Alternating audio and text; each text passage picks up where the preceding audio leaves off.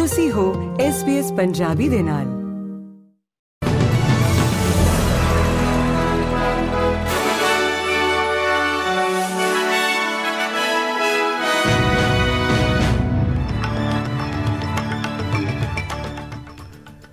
SBS Punjabi ਦੇ news room ਵਿੱਚ ਆਪ ਸਭ ਦਾ ਸਵਾਗਤ ਹੈ। ਆਓ ਨਜ਼ਰ ਮਾਰਦੇ ਹਾਂ ਅੱਜ ਦੀਆਂ ਮੁੱਖ ਖਬਰਾਂ ਦੇ ਉੱਤੇ।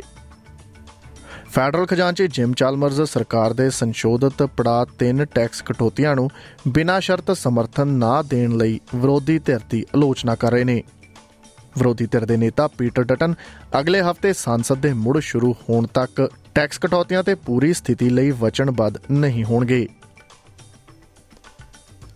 ਆਸਟ੍ਰੇਲੀਆ ਅਤੇ ਨਿਊਜ਼ੀਲੈਂਡ ਨੇ ਸਹਿਜ ਟਰਾਂਸ ਤਸਮਨ ਫੌਜ ਬਣਾਉਣ ਲਈ ਸੁਰੱਖਿਆ ਗੱਲਬਾਤ ਕੀਤੀ ਹੈ। ਟ੍ਰਾਂਸ ਤਾਸਮਨ ਦੇ ਵਿਦੇਸ਼ ਅਤੇ ਰੱਖਿਆ ਮੰਤਰੀਆਂ ਦੀ ਸ਼ੁਰੂਆਤੀ ਮੀਟਿੰਗ ਕੱਲ ਵੀਰਵਾਰ ਨੂੰ ਮੈਲਬਨ ਵਿੱਚ ਹੋਈ ਸੀ, ਜਿਸ ਵਿੱਚ ਨੇਤਾਵਾਂ ਨੇ ਐਨਜ਼ੈਕ ਸਹਿਯੋਗੀਆਂ ਨੂੰ ਨੇੜੇ ਲਿਆਉਣ ਲਈ ਕਈ ਵਚਨਬੱਧਤਾਵਾਂ ਕੀਤੀਆਂ।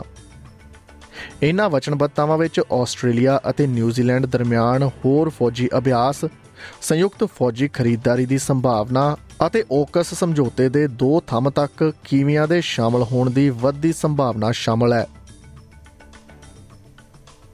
ਪੁਲਿਸ ਦਾ ਕਹਿਣਾ ਹੈ ਕਿ ਉੱਤਰੀ ਸਿਡਨੀ ਸਟੇਸ਼ਨ ਤੇ ਰੇਲ ਪਟੜੀਆਂ ਤੇ ਇੱਕ ਚੀਜ਼ ਨੂੰ ਮੁੜ ਪ੍ਰਾਪਤ ਕਰਨ ਦੀ ਕੋਸ਼ਿਸ਼ ਵਿੱਚ ਦੋ ਲੋਕਾਂ ਦੀ ਮੌਤ ਹੋ ਗਈ ਹੈ।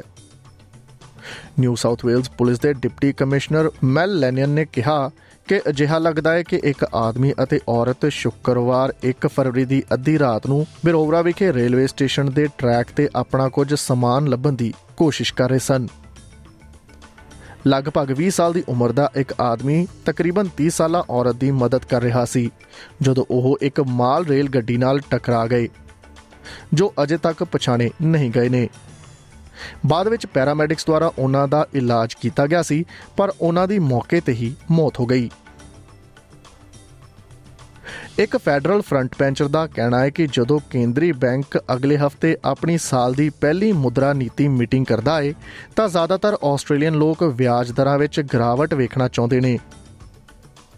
ਸਿੱਖਿਆ ਮੰਤਰੀ ਜੇਸਨ ਕਲੀਅਰ 7 ਸਨਰਾਈਜ਼ ਤੇ ਪੁੱਛੇ ਗਏ ਸਵਾਲ ਦਾ ਜਵਾਬ ਦੇ ਰਹੇ ਸਨ ਕਿ ਕੀ ਕੁਈਨਜ਼ਲੈਂਡ, ਵਿਕਟੋਰੀਆ ਅਤੇ ਪੱਛਮੀ ਆਸਟ੍ਰੇਲੀਆ ਦੇ ਲੇਬਰ ਪ੍ਰੀਮੀਅਰਾਂ ਲਈ ਮੰਗਲਵਾਰ ਨੂੰ ਰਿਜ਼ਰਵ ਬੈਂਕ ਆਫ ਆਸਟ੍ਰੇਲੀਆ ਦੇ ਫੈਸਲੇ ਦਾ ਐਲਾਨ ਕਰਨ ਤੋਂ ਪਹਿਲਾਂ ਦਰਾਂ ਵਿੱਚ ਕਟੌਤੀਆਂ ਦੀ ਮੰਗ ਕਰਨਾ ਉਚਿਤ ਹੈ।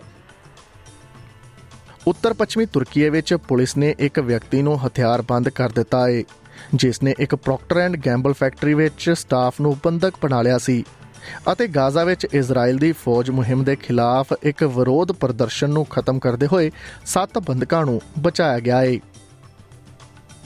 ਕੋਕਾਇਲੀ ਦੇ ਗਵਰਨਰ ਦੇ ਦਫ਼ਤਰ ਦਾ ਕਹਿਣਾ ਹੈ ਕਿ ਬੰਦਕਾਂ ਨੂੰ ਕੋਈ ਵੀ ਨੁਕਸਾਨ ਨਹੀਂ ਪਹੁੰਚਿਆ ਹੈ ਬੰਦਕ ਬਣਾਉਣ ਵਾਲੇ ਨਾਲ ਗੱਲਬਾਤ ਅਸਫਲ ਹੋਣ ਤੋਂ ਬਾਅਦ ਉਹਨਾਂ ਨੂੰ ਛਡਾਉਣ ਲਈ ਮੁਹਿੰਮ ਸ਼ੁਰੂ ਕੀਤੀ ਗਈ ਸੀ। ਪੰਜਾਬ ਨਾਲ ਜੁੜੀ ਹੋਈ ਖਬਰਸਾਰ ਦੀ ਗੱਲ ਕਰੀਏ ਤਾਂ ਪੰਜਾਬ ਸਰਕਾਰ ਨੇ ਨਵੀਨਤਮ ਤਕਨੀਕਾਂ ਦੀ ਮਦਦ ਨਾਲ ਸੂਬੇ ਵਿੱਚ ਗੈਰ ਕਾਨੂੰਨੀ ਮਾਈਨਿੰਗ ਨੂੰ ਰੋਕਣ ਲਈ ਠੋਸ ਕਦਮ ਚੁੱਕੇ ਨੇ।